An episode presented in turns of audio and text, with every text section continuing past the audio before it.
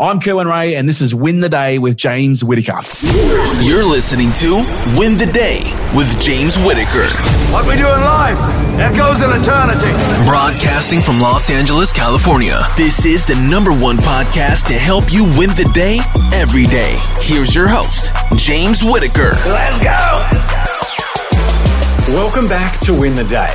The quote for today's episode is an absolute classic from Yoda Do or do not, there is no try. Do or do not, there is no try. In this episode, I'll be chatting with a good mate and one of the world's foremost business growth experts, Kerwin Rae. You might already know Kerwin. There's a good chance you do if you're from Australia, and he's amassed millions of followers online with his raw, no nonsense motivational style. In an extraordinary career, he's helped more than 100,000 businesses in 150 different industries in more than a dozen countries to achieve better results. He's also host of Unstoppable with Kerwin Rae podcast. But Kerwin certainly had to attend the School of Hard Knocks to get to where he is today. At seven years old, he was diagnosed with dyslexia, ADHD, and other learning difficulties. At 15, he had the first of seven near death experiences, and at 19, he became addicted to drugs. It looked like the stars simply wouldn't align for his life, and he hadn't even read a book in full until he was 23, which is coincidentally the same year he started his first business. Then a series of transformational moments occurred that made Kerwin realize he had far more potential than he ever thought possible. At that point, he realized that his roller coaster journey through difficult lessons and significant hardships had actually equipped him with an unparalleled ability to help others succeed. And he's been kicking massive goals ever since. Incredibly, he was one of the few people on the entire planet to properly foresee how dramatically things were going to change as a result of COVID, and he pivoted his business accordingly. In this interview, Kerwin and I talk about the most transformational moments that took him from believing he was stupid to feeling superhuman, the exact methods he uses to improve his own performance each day, how he read the tea leaves for the pandemic and was able to use it to his advantage, the parenting style he has with his six year old son Noah, how to balance hunger for future achievements with happiness in the present, and a whole lot more. You'll certainly be ready to win the day after this episode. Let's get into it. Cool and great to see you again, mate. Welcome to Win the Day. Thanks, James. Good to be back. well, you're known for your amazing energy and larger than life presence, whether it's on stage, in the office, like we were just talking about, or on the on the virtual streams that we're doing in this new world we're in. Who were you before the bulletproof Kerwin Rae that we that we see today? Uh, probably the Swiss cheese version of Kerwin Rae because uh, filled full of holes. Uh, I wouldn't say, yeah, I'm bulletproof, but um, I'd certainly say that, yeah, I, have always had this a certain aspect of my personality is quite persistent, uh, and I think that's played out through my life in a in a number of different ways. But um, yeah, look, it's hard to say. Like if you can give that question some context, because I've like anyone, mate, you know, we've all been through so many different experiences in life, and I can honestly say I've probably lived, you know, four or five different lives in in the lifetime that I've had right now. So it's like asking me who was I before this version, or who was I before the version before that. Um, but I guess you could say I've, I've always been a version of someone that's, um, yeah, really enjoyed helping people. You know, I'm someone that natively likes to help. Uh, I'm someone that natively likes to support. I, uh, it's just something I do um, instinctively. And yeah, I think that's played out in a range of different ways. It's been able to support me and many other people in the process. Sure. Well, it's interesting. The question that I've got here, I think, will provide a bit of a, a bit of an insight into that because you and I, we're, we're acutely aware of the power of the mind. It's what we do with our, you know, with our work. And we, we, both love helping people. And we know that just as we can think and grow rich, we can also think and grow poor. And what I was wondering when you were diagnosed at the age of seven with things like ADHD and told that you had learning difficulties and dyslexia and all these different things, how did those labels shape your younger years? And how do you feel about putting labels, good or bad, on children these days? Yeah, look, I think at the time, I don't think I, I gave much credence to the labels. It was more the description and how I was treated as a result. You know, um, I didn't really understand at the time ADHD and dyslexia. I just knew that I found it really difficult to learn at school. You know, I found it very difficult to concentrate. And, um, you know, the teachers often made a point of making it known that I was different to everyone else in that capacity.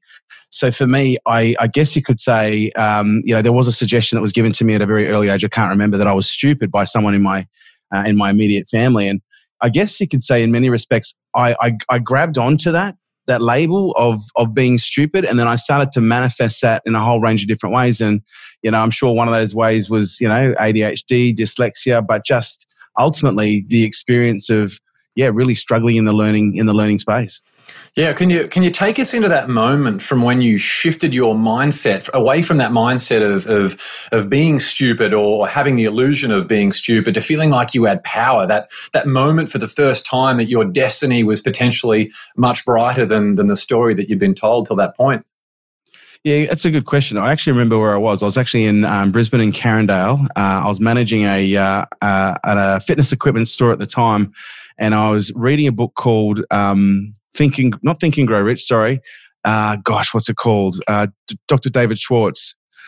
Um, it's a classic. Oh, magic of believe. thinking big, is it, or the power of the magic of thinking magic big? Thinking big. Yeah, yeah. The, mag- the magic of thinking big. And I remember reading that book because it was given to me by someone that I knew. Um, and I read that book, and I read it feverishly. And I never read anything feverishly because I always struggled to read. Like, and I never even read the newspaper up until this point. I didn't read anything. You know, I think I, up until that point, I hadn't even read um, a book cover to cover.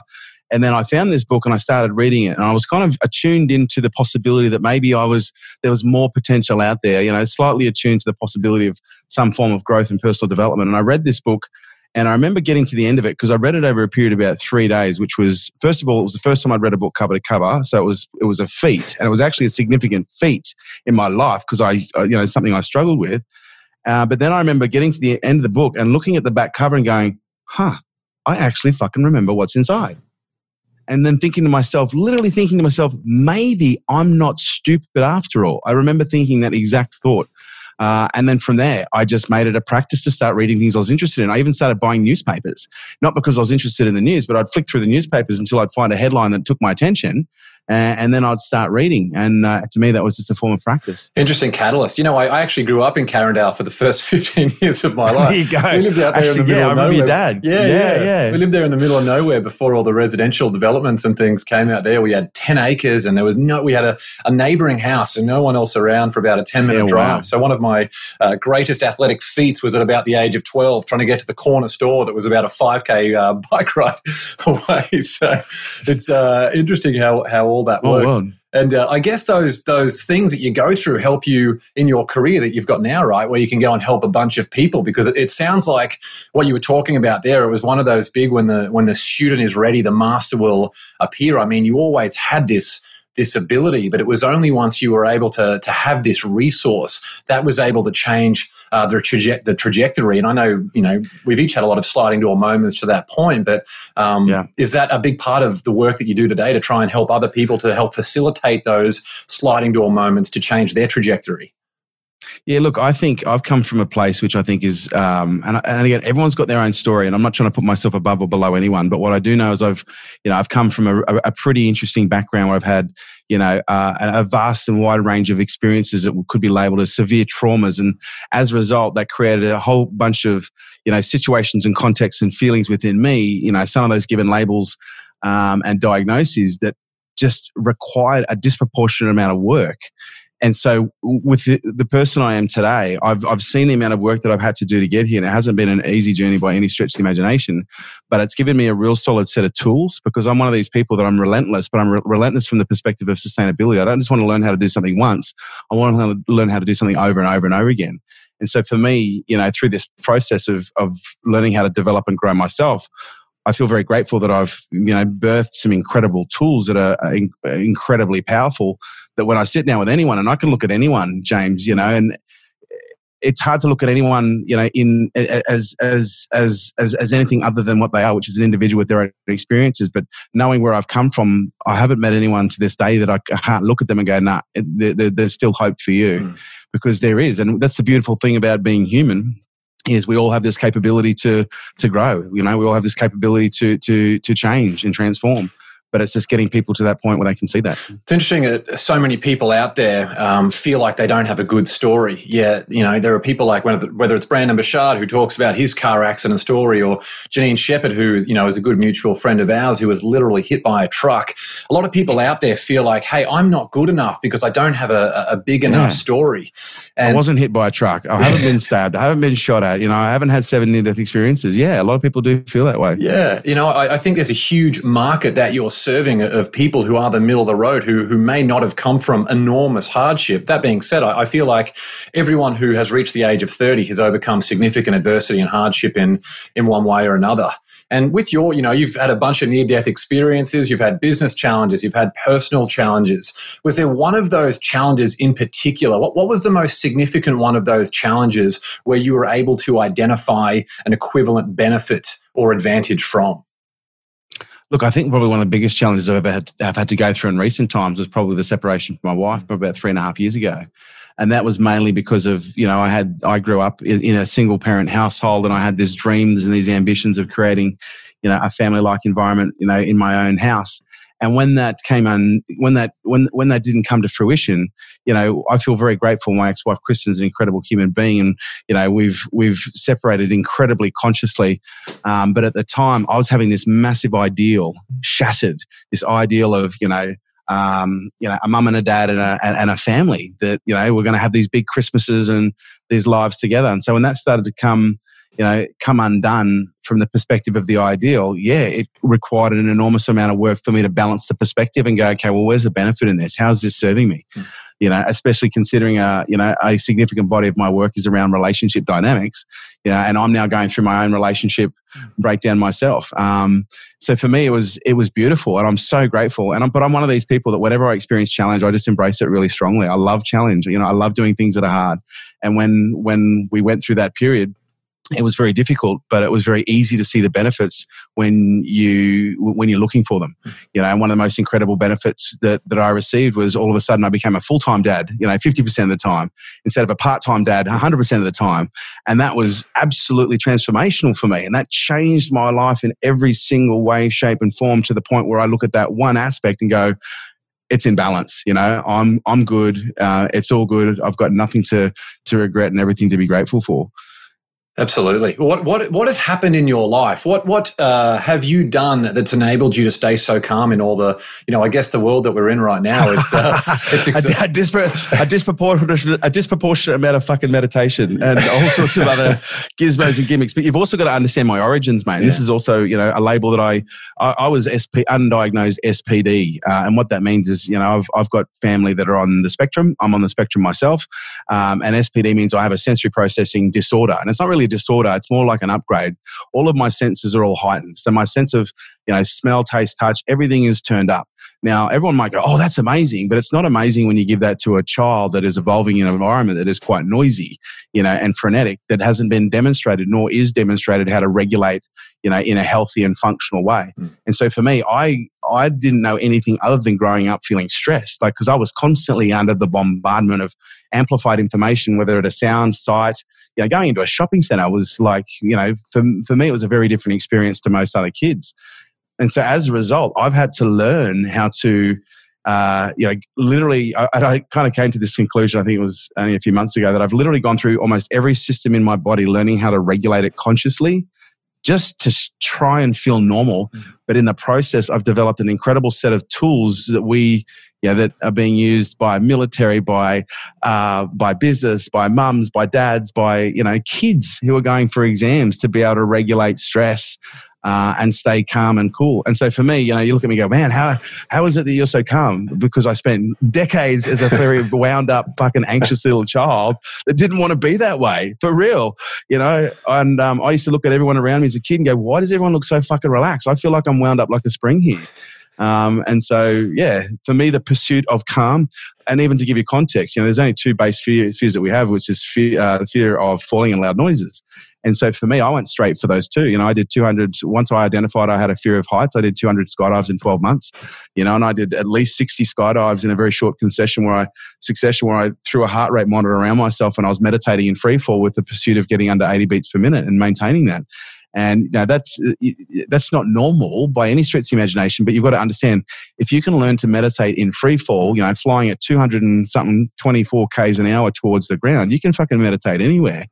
You know, one of the reasons I, I pursued training with uh, with weapons and special forces and I'm very lucky to have trained with you know some of the Navy some Navy SEALs. I've trained with European Special Forces.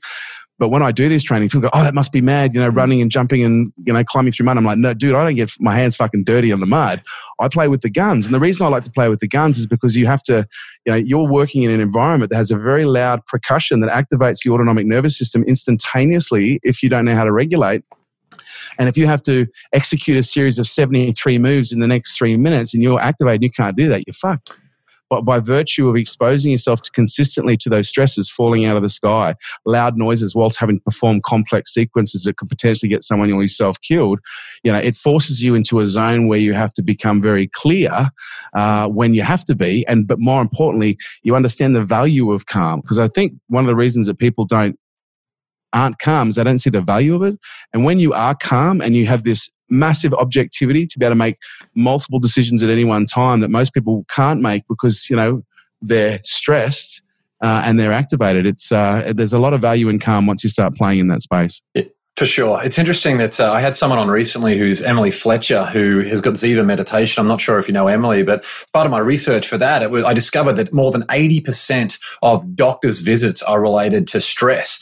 Yet the people who feel that stress, but they're not taking the steps to really improve themselves on the daily and getting out of your comfort zone. I mean, I think for most people, jumping out of a, an aeroplane is, is probably stressful enough for them. But when you're taking that to another level of constant growth around what can I do at, to push the boundary at the, at the furthest point which is the meditation thing. I mean, incredible. And the business leaders that you work with, you work with, you know, hundreds of thousands of people all around the world, all the different businesses and, and things that you've been able to help grow and transform. Is stress an underlying factor for all those people? Maybe they're, they're too busy working in their business rather than, than on the business. How much of a factor is stress and, and what role do you think meditation or, or some type of other um, tips that you've got to help them get through that?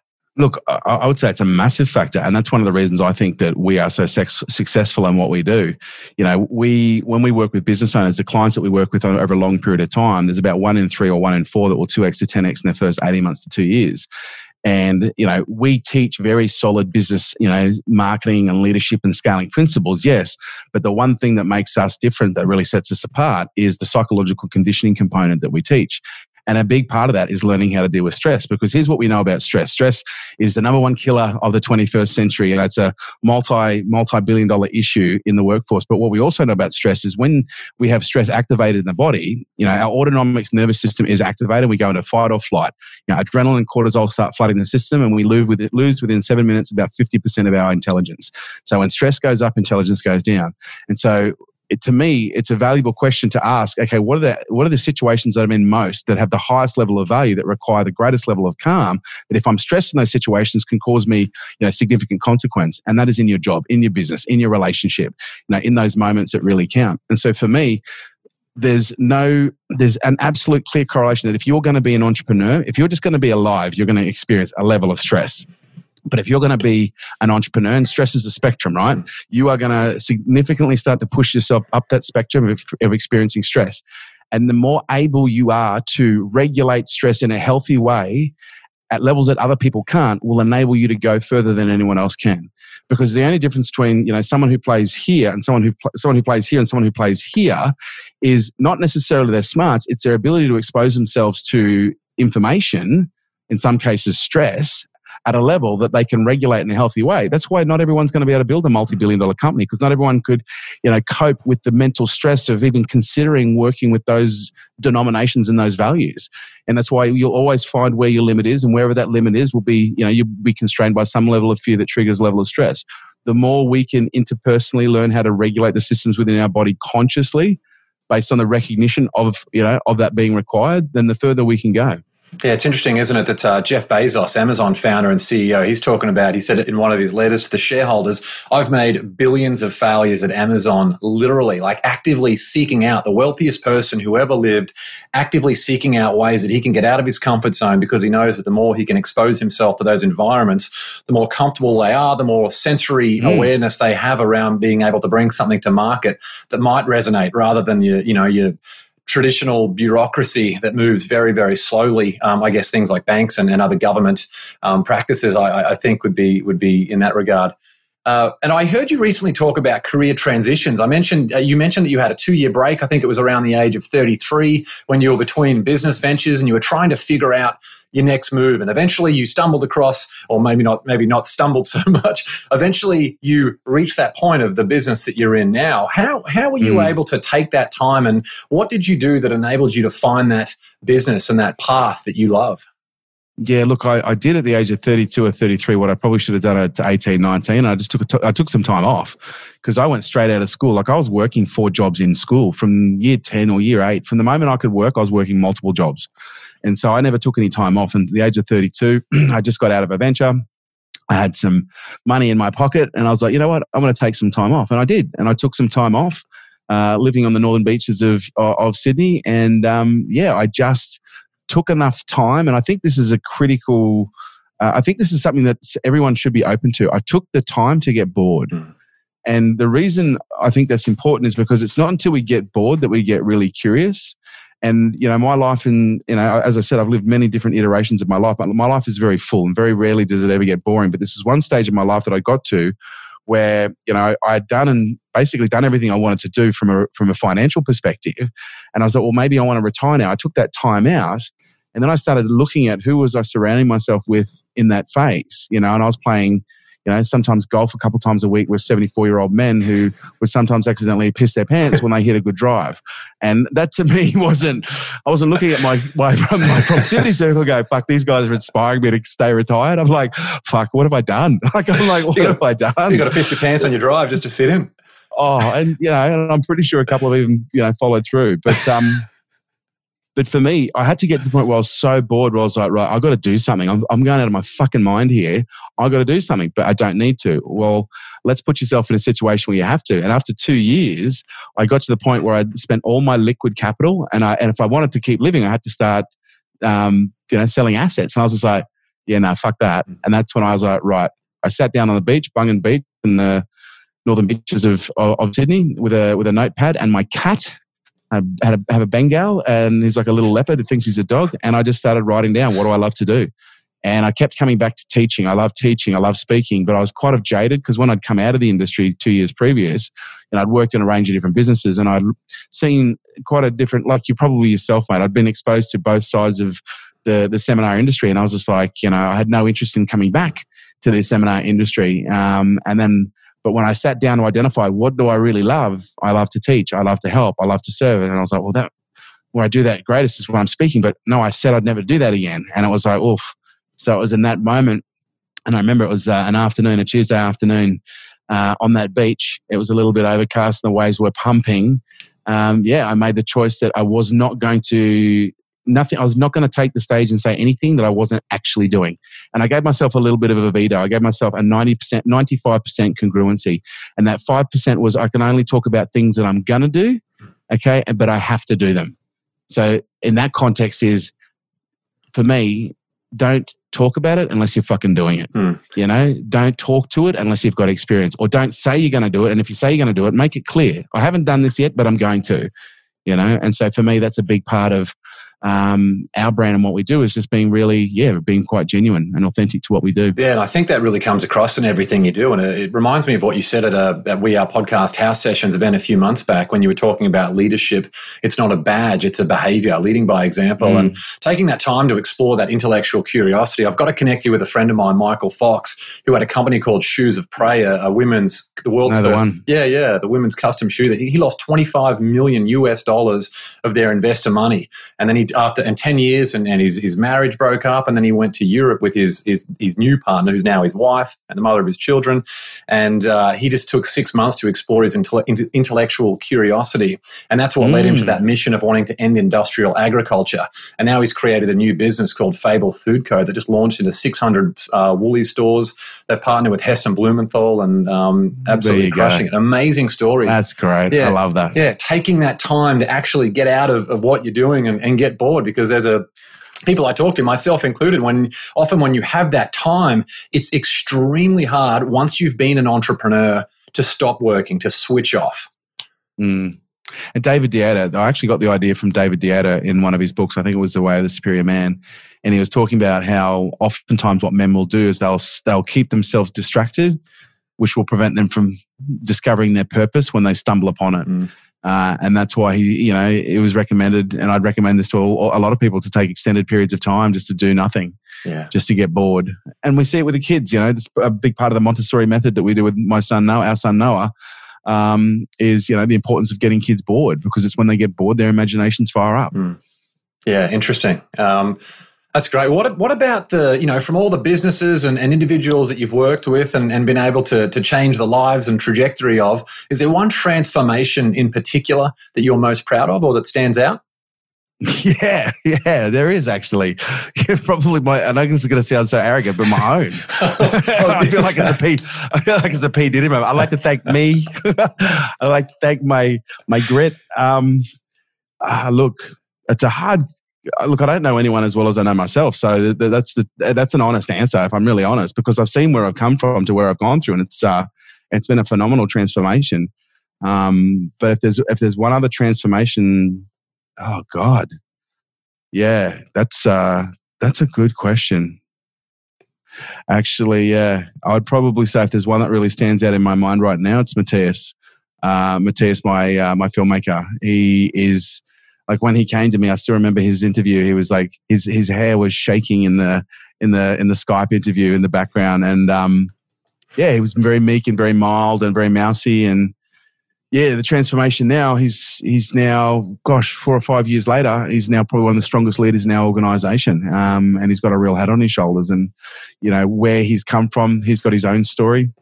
Um, you know where he where he grew up and losing his mum at an early age, and um, you know his father was a man of service uh, in the community, and you know he was exposed to a lot of stuff. And so, you know, the more I got to know him, the more I saw where he was from his journey, and to see where he's come from there. And the, that's the beautiful thing about, you know, when you're working with a filmmaker, especially Matthias, he's with me all the time. Mm. So you can't help but get to know him and, and, rub, rub up against each other and find out more and more and more. And um, yeah, he's really, he's probably one of the most phenomenal transformations I've ever seen. Yeah, I love it. Well, you mentioned mm. before, you mentioned your six, Noah's six, isn't he? Your son Noah? Six and a half, yeah. Six and a half, yeah, awesome. What what do you do differently as a parent compared to what you how you see other people raise their kids? oh fuck, I don't know. I don't look at what other people do with their kids unless it's in a uh, unless it's in the line at Woolies or something. I was say shopping centres. Um, it's uh, yeah. But look, I'm like most other dads. You know, I raise my voice uh, every now and then, but but the difference is, and this is probably the key difference, is when I do, I apologize straight away. You know, because I'm human, and if I get a little bit of edge to me and I and I and I lash out, I'll often say, "Buddy, I'm sorry for sorry for raising my voice, but I'm not sorry for what I said. But I shouldn't have raised my voice." but we we shouldn't have done this or, or whatever the issue is and, and bring it to him that way so he's he sees me um, own my shit on the regular like he really does see me own my shit on the regular which is something i'm i hold very near and dear but we also spend a lot of time together you know and i i'm a, i wouldn't say i'm antisocial but i'm not a massive social person and you know one of the things i realized that up until beginning in a new relationship about four five six months ago now um, outside of work, 98% of my socialization with my, was with my son Noah. And so I guess what that means is we spend a lot of time together. We, we hang out a lot. And the things that we do when we hang out, you know, we're either playing cars, but one of the things we do on a very regular basis is we'll just hang out on a beanbag, you know, hugging and just talking. And we'll sometimes talk for hours. And um, I talk to him like he's a, a real human being. And I, I talk to him with a, an enormous level and I treat him with an enormous level of respect. Uh, I treat him as a as a human being, um, as an age appropriate human being, but that comes with a you know an incredible level of respect for the potential that he holds. Sure, it's interesting. It's so many parents I see a, a quick, t- and obviously it's up to everyone to parent their own kids however they want and however they see fit based on their own experience. So many people are quick to dictate to children how the world is. And I just Yeah. love asking children questions and just letting them go or just listening to their observations. I think that's that's fantastic. What what is your biggest fear that you have for Noah as he gets older and how are you equipping him to handle that? Uh, I wouldn't say I have any big fears outside of you know losing the little guy. That would Mm. that would absolutely destroy me. But um, I, I- I guess the things that I'm equipping him for is I'm I'm equipping him for uh, a very strong mental game. Mm. You know, he he gets probably the some of the world's the world's greatest coaching in some of the most important situations of his life. He really does. Um, you know, and I look at him as like myself as, as probably one of the greatest clients I'm ever going to have, and I don't mean that in a commercial way. I just mean that in a level of in a, in a way of service. Um, but I'm just equipping him with a very strong, a very strong mental game, with a really strong focus on leadership and teamwork.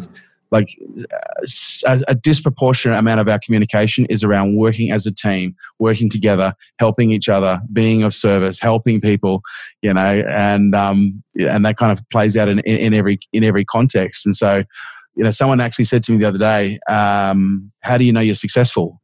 And I was like, "Okay, that's a fucking good question, but let me answer it in a really honest one." I said, "I look at my son, and I look at how he behaves in in public, and it's not to say that every now and then he's not a bit of a a cheeky monkey like other kids can be. He can be, but I look at the way that he treats a stranger. I look at the way that he treats the waitress. I look at the way that he treats, you know, someone busking on the street. And he's the most polite, gentle, kind, loving human being that I've ever fucking met in my life.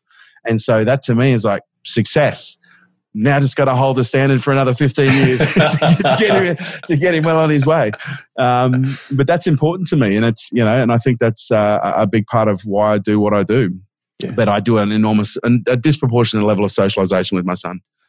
Yeah, it's important, isn't it? Just having that um, at FaceTime and um, yeah. Have you got any anything that you focus on in particular around uh, things that you can do to make sure that you're entirely present with him? Do you ever switch your phone to airplane mode or, or leave it in a different room or, or carve out Um, certain look, hours? he he he's really good that if he's getting ja- if he's getting jacked off with the phone, he'll just give it to me straight. And so you know, and we have a bit of a deal that you know, um, if uh, Daddy's distracted, he'll put the phone down. But also, if he has to get an important call, he can take it. Um, but this is one of the things that I do with my son that is maybe a little bit different as well. Yes, I give him an, an enormous level of presence, but I actually include him in a lot of my business. You know, he sits in um, on a range of different meetings. He's been in on planning meetings. He's been on, on you know on sales calls. He's been on consulting calls. He's been on on client meetings. You know, if he's around, he's welcome to come into the meeting. He's just, and he knows he's just got to be quiet. Um, and so, yeah, that's uh, that's that's something that I I enjoy exposing him to as well. Yeah, it's interesting with a 15 month old daughter. I am astounded at how much she actually remembers and picks up. But I can't imagine, you know, a six and a half year old listening in and, and being present and participating in those, or at least observing those business meetings. is going to learn so much more than, uh, you know, than what, what other people might actually think. And it's hilarious because you know to see him in a meeting and if i'm giving someone uh, I, I remember i was in a meeting this is early in february and this is i think actually still in the office and i was giving someone some coaching some feedback and um, noah looked over at them put his hand on their leg and said don't worry it's just because you're new I was just like, Oh no, no, that's right. He turned to me. He goes, "Dad, Dad, Dad, be." That's right. He turned to me and he goes, "Dad, just be nice to them. They're new." And I was just like, "Oh my god, this is hilarious." So um, yeah, he's uh, he's a pretty funny character, and that's that's why I say like I look at him and how he behaves, and him sitting in on these meetings and being involved in these meetings. Like you say, they hear everything. Uh, and they echo it, and um, yeah, I would be surprised if he's running the company in the next six years. There's a poem that John Wooden used to have up on his uh, in his in his office, and it was called "A Little Fellow Follows Me." I'll uh, I'll send that to you afterwards. Incredible! It all talks Oh, about I love the sound of that. Yeah, yeah. It's no matter what this, you know, you've got this little kid that's always there, just watching and mimicking, good or bad. Whatever you do is is handed down, whether you like it or not. Uh, to switch gears for a sec, you, you always talk about bigger, faster, stronger. How do you balance that hunger with enjoying happiness in the present? Yeah, look, I think that's uh, it's like anything. I think happiness is like um, presence, which is like health. It's a practice. You know, you, you don't you don't just get happy by accident. You don't just get healthy by accident. Uh, some people are naturally wired that way, maybe, but um, you know, I think happiness is a is something that everybody needs to work on. You know, with a level of consciousness to be aware of how much they're experiencing in their life. And I'm no different to anybody else. You know, I get obsessed with performance, with business, you know, with everything moving so quickly that sometimes, you know, I do forget to to to slow down and and enjoy more. And that's where the last few months have been quite quite special for me. You know, I've I've now um, entered a new relationship for the first time now three and a half years, almost four years, and I've been spending more time in the family environment and spending more time, you know, bathing in uh, in a sea of happiness that is inspired by a different value to business at a higher level. Because I've, you know, I always bathe in the family value with my son, but to be putting myself back into the context of, um, you know, a, a family unit, it's um, yeah, it's it's it's brought an enormous amount of happiness for me and awareness to the importance of managing that balance moving forward. Yeah, sure. What what about when COVID started? You were incredible with how well you were able to connect the dots around what was coming. I think better than anyone that I've ever spoken to or anyone I've ever I've ever met. How were you able to read the tea leaves around what was going on with COVID, and how did you change your business uh, as it was all unfolding? I remember back with just the uncertainty. People might forget it now, but it was changing like crazy uh, from a public perspective. Mm. It seemed like no one had any idea what was going on. Yeah, look, I um, I, I, guess you could say, you know, one part luck, one part smarts, one part one part timing. um, I'm someone that's a natural. I naturally gather information every day. Um, I use a range of different sources, and I'm and I'm often looking at a range of different data depends depending on what's on my windscreen at the time, what's on my dashboard, mm. um, and somehow Corona got on my dashboard on January 7th, and when I read it, I remember thinking, this is interesting. And I started going through, and I remember just doing a little bit of research and going, fuck, there's something going on here. And like within minutes, I was like, shit, there's something going on here. Um, but then the very next day, I think it was January 8th, I jumped back on and it was media silence. Mm. And I remember going, fuck, that's a bit strange. Like yesterday, there was this outbreak, you know, in uh, in in China, and today there's no talk of it at all and it was maybe only an I don't know 24 hour blackout, but then the next day it was back in the news again, and I just I couldn't shake it. And so every day I'm I was just gathering data, and you know, so when the China outbreak happened, I was way across it. You know, early January when Spain. Mm. Uh, Italy uh, and France were, were, were going up. I was way on it. Like I ordered a first set of uh, protective gear for the team on January 18th. We created our first bio threat response plan in the team on January with the team on January 24th. Um, because we had a, a 13 city tour that was scheduled for February where I was going to be on 30 planes in 30 days. Um, and I wanted to make sure that myself and the team were, were protected. And so there was a lot of, you know, people say, oh, it was a good intuition? It was just really good foresight mm. and good, and combined with solid intuition and just looking at the data points. And, you know, I was, I was saying this in early January. I was, I was literally saying, and I've got this on film, why the fuck is no one talking about this? This mm. COVID thing is taken off. No one's talking about this. China, like it was, I think, 27th of, of, of, um, January, I was saying China's been shut down for three, four weeks now. No one's fucking talking about this. Everyone's shipping out of China. No one's shipping. No one's talking about this. What's going on? And it's it's been a, a culmination of that. And when it hit, you know, I, I, was finally like, well, finally someone's fucking paying attention because I've been I've been talking about this. You know, I think at that point I've been talking about it for seven weeks, um, heavily, and I'm talking to my clients and I'm telling my clients and you know and as a result we uh, we were very well insulated and, and because and it's so funny because when I first went to my team and said oh this event will get cancelled they were fighting. They go no it won't get cancelled. It won't get cancelled. And not only did that event get cancelled we ended up shutting down the event that we were just about to go into like two weeks later we, we shut it down halfway through. And I had team members arguing with me saying no that's not going to happen. It will never happen. That's impossible. And I was like oh, it's not it's impossible. It's going to fucking happen. And everyone needs to get their head around it now.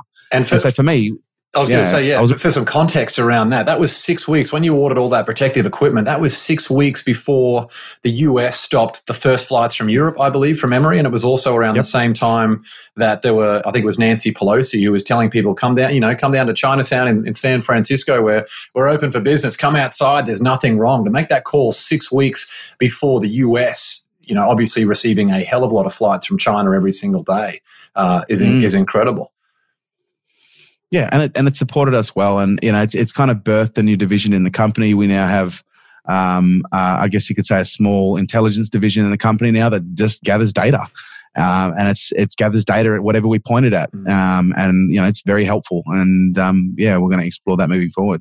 Yeah, I love it. Uh, one last question before we get into some good stuff in the in the win the day rocket round with some quick answers.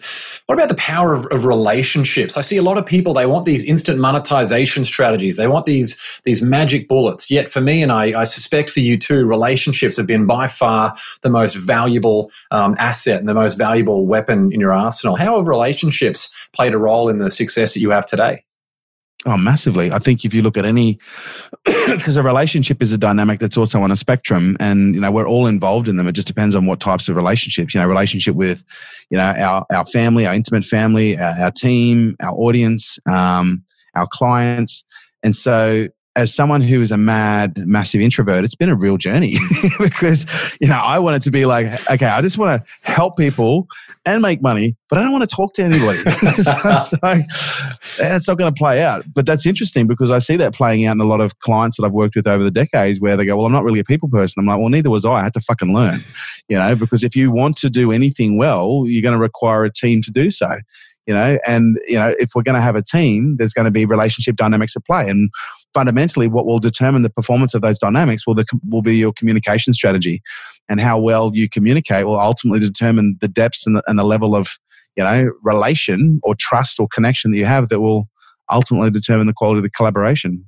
Yeah love it. And whether that collaboration is your wife and again that might sound cold but that's the reality. It's a intimate collaboration whether it's collaboration with your kid when you're when you're parenting or collaboration with your team member when you're trying to lead um, you know, we're all constantly, and that's what we're built to do, by the way, as humans, we're built to collaborate.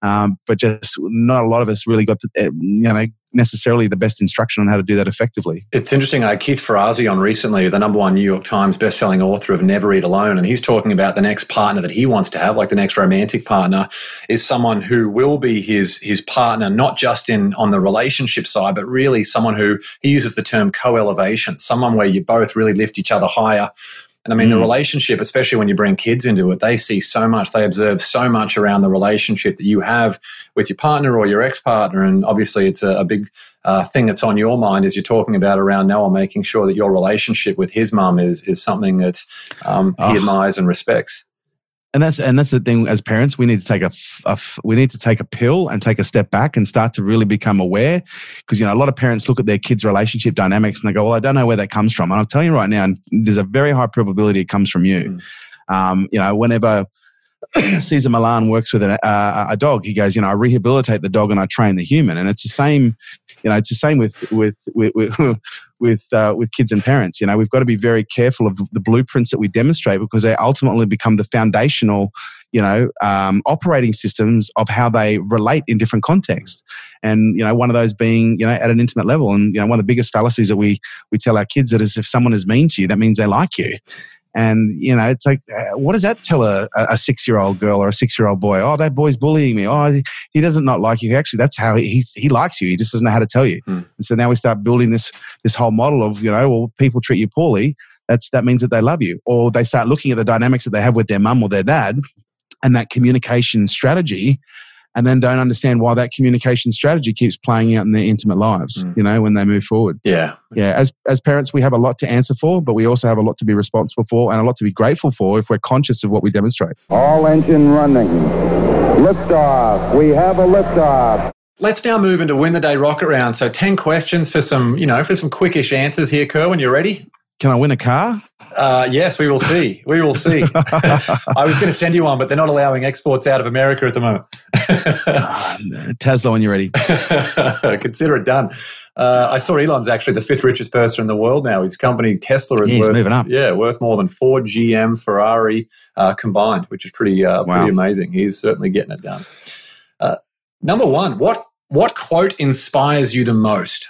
I, would say just get it done, but the the one that probably epitomizes that the best is do or do not. There is no try. You know, it's a classic by Yoda. Yeah, love it.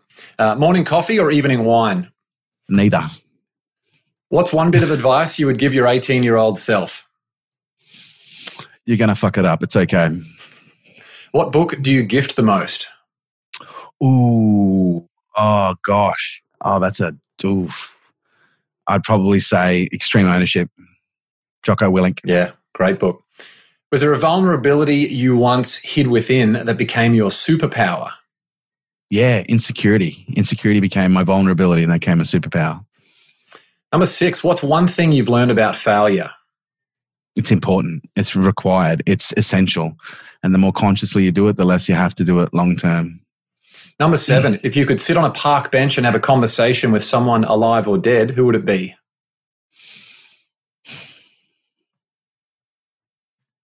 My grandfather, actually. Mm. Yeah, never met him. Mm. Number eight, what tool or resource best helps you run your life or your business? Oof, what tool or resource? Yeah, look, my phone. Honestly, I fucking hate the thing.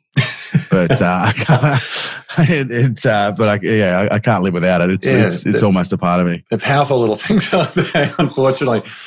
Uh, number nine, I'm keen to hear your answer to this one. Share one thing on your bucket list. Ooh, one thing on my bucket list. Oh God, I've always always wanted to do a uh, a trip of Austria and Europe and just to see some of the, the the the castles and the lakes and the yeah, I've got this picturesque picture in my head of of of these these settings in Austria and Germany, and uh, and I'd love to go and check it out. Fantastic. That's the only thing I can really think of. I've done. I've, I've, because someone else asked me this question the other day. I was like, "Fuck, I've done everything I want to do." um, but yeah, there's there's certain parts of Europe that I haven't gone to that you know I'd hope to be able to get to at some point. And outer space, the final frontier, maybe one day. Oh fuck! I didn't know that was on the table. Like that's happening. that's, that's done. My son and I talk about that on a regular basis going to space. I should mention here as well the first time I walked into your office in Sydney, mate, so impressive. I've told so many people about that. I remember taking a photo on my phone, just seeing that whole, um, you know, the whole layout of the, the cityscape. Are you able to quickly just describe that for people who haven't seen it or haven't been there?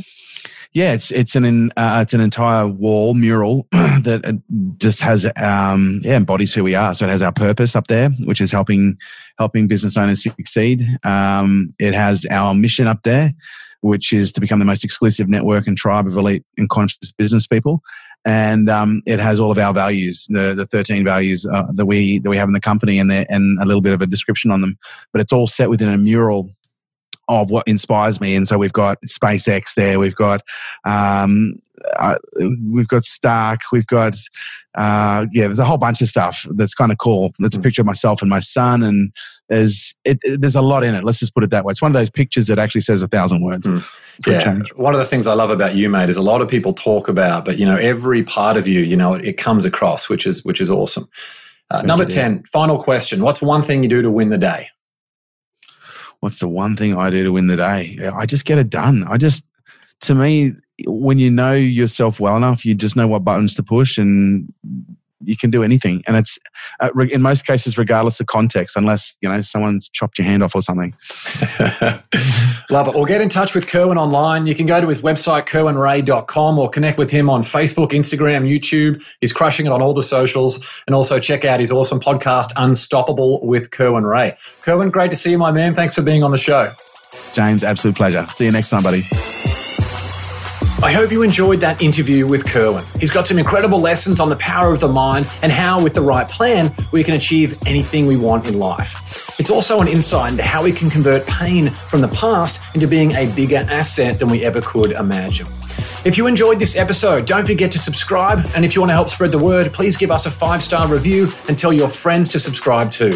Win the Day with James Whittaker is available on Apple Podcasts, Spotify, YouTube, and wherever you listen to podcasts. We've got some big episodes coming up that I know you're going to love. That's all for this episode. Remember to get out there and win the day. Until next time, onwards and upwards, always.